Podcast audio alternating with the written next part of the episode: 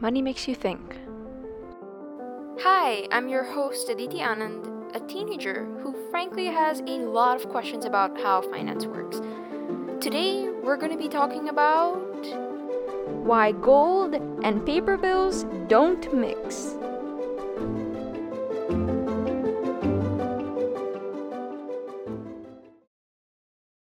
Yup, so this week we'll be talking about how the gold standard came to be.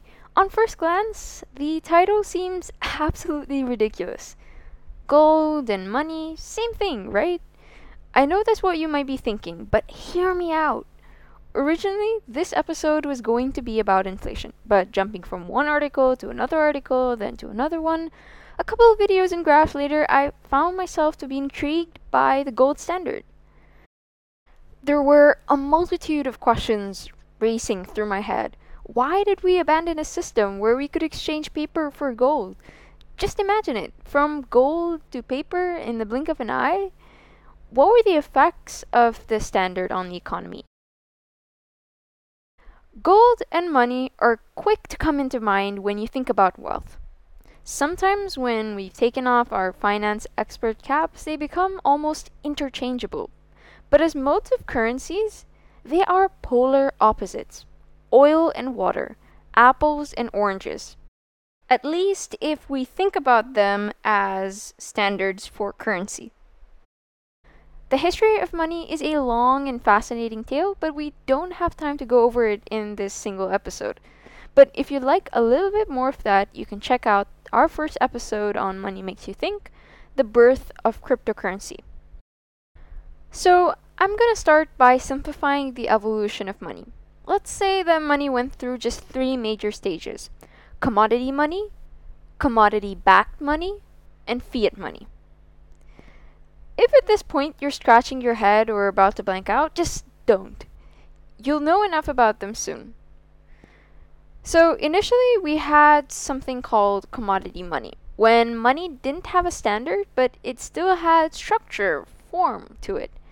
It wasn't just any bartered goods. These were things that were commonly accepted by people, like gold, silver coins, tobacco, and get this, even shark teeth and soybeans. This was money whose value came from the commodity of which it was made. And trust me, there was value in those gold coins, silver, and tobacco, even when they weren't used as money, which made them intrinsically valuable. That just means valuable even when they're used on their own. Eventually, the Western world started using commodity-backed money. How did these work? You guessed it. The currency used didn't have any intrinsic value in itself, but was backed by something that was. It could be directly exchanged for something that was valuable, and this was called the gold standard, where the commodity backing the dollar was gold. If you went to a bank and gave your $1 note, you would theoretically receive $1 worth of gold, like real gold. Let me set the stage for you. Things were not doing so great in the UK. They were just recovering from riots towards the Industrial Revolution of 1816 and 17. Hungry people who had lost their jobs and only incomes to automation were marching on streets, adamant to get their jobs back. July 1821, George IV was crowned King of Britain and Ireland, and the 1821 census that was just released a few months before showed that the UK was headed for a population boom, 1.8 million people more in the country in just a decade. There was clearly need for a new economic system, so in 1821, England also became the first country to officially legalize the use of the gold standard. 50 years later, it went international. Don't get me wrong, silver and bimetallic coins had already existed before this gold standard. Even paper money existed by that time, but there were limitations to paper that people noticed. Firstly, it led to the over-issue of money, which we all know leads to a drop in purchasing power and therefore inflation.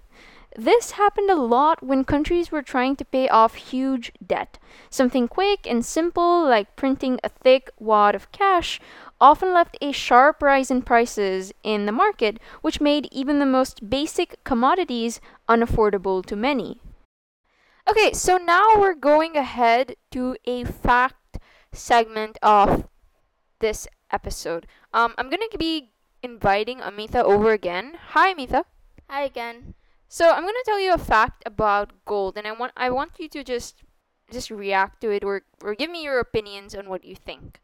So apparently you can mold gold with your bare hands. Did you know that? Yeah, I've seen those videos on YouTube where they're making like gold earrings and gold jewelry, and I've seen them mold it and like shape it. So yeah, I think I'm familiar with that. Oh, cool. And also, silver is apparently more rare than gold, but gold has more value. Doesn't that seem like a strange concept? I know. Why is gold more expensive then? That's actually a really good question. So if any of you viewers have the answer to that question, feel free to pop it in the comments at Spotify. Let's get back to the gold standard now. Having the notes backed by gold prevented this manipulation. Gold being a somewhat limited resource in terms of quantity and ability to mine, offered a strong grip on prices and therefore a more stable economy. There were also some countries that didn't have large gold reserves, who still benefited from the gold exchange system. They could fix exchange rates to currencies of other countries that used the gold standard, keeping exchange rates more stable and international trade accessible. Another reason might have been that using paper notes alongside the gold made transactions less daunting. Imagine having to carry sacks of heavy gold bullions, those are coins, everywhere around with you. Yikes! At the time, the gold standard really seemed like the golden solution for the problems that so many economies were facing because of the Great Depression. However, the gold standard proved, just like most economies that day, that it wasn't all great. One of the important features of this kind of money is that the value of the currency was determined by the demand for it, which fluctuated a lot, ironically. This volatility led to steep curves and dips in inflation within the short period of time that the standard was used.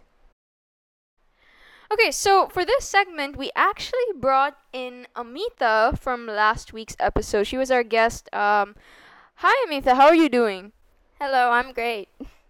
So I'm showing you a chart. You can see a chart in front of you. Is that right? Yeah. So what you're looking at is a CPI chart. It shows a consumer price index as a measure of inflation under the gold standard. Could you just describe this graph for me? So what I'm assuming or seeing in the graph is that over the years, the inflation has gone down, like it's decreased, and there was a huge drop in the years from 1919 to 1923. And yeah, that's what I see. And the line isn't very smooth. Yeah, it's not particularly smooth. Yeah, it's very bumpy.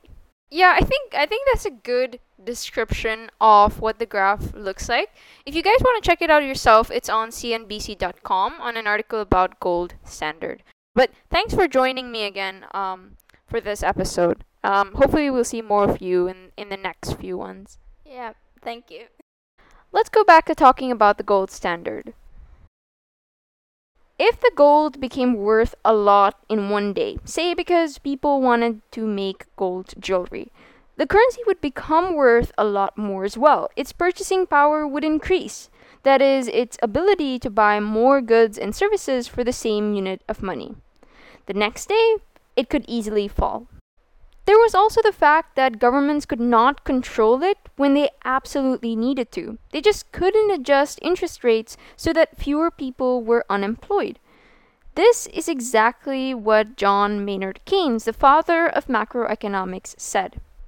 Side note, Macroeconomics is the study of large fundamental economic ideas like inflation, price levels, and unemployment. There was fear that at any moment people could just bang on bank stores demanding their money's worth of gold. Now imagine a whole city doing that, maybe even a whole country. The banks wouldn't have any gold left at all to distribute to anyone. And remember, gold is limited. This would lead to so many of them shutting down, and to counter this, banks tried increasing their interest rates to keep investors more likely to leave their money as is and not panic. But this also led to the stock market crash of 1929.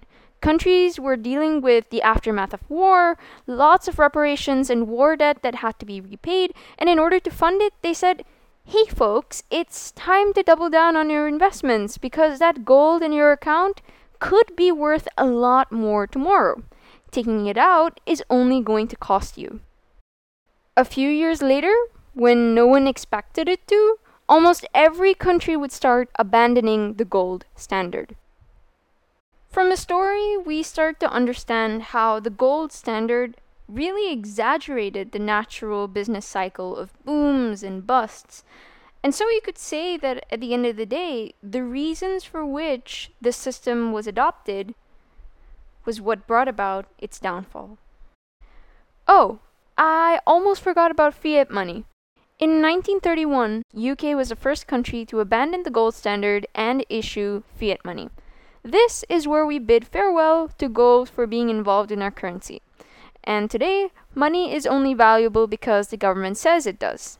No intrinsic value there, and definitely no gold or metal backing it.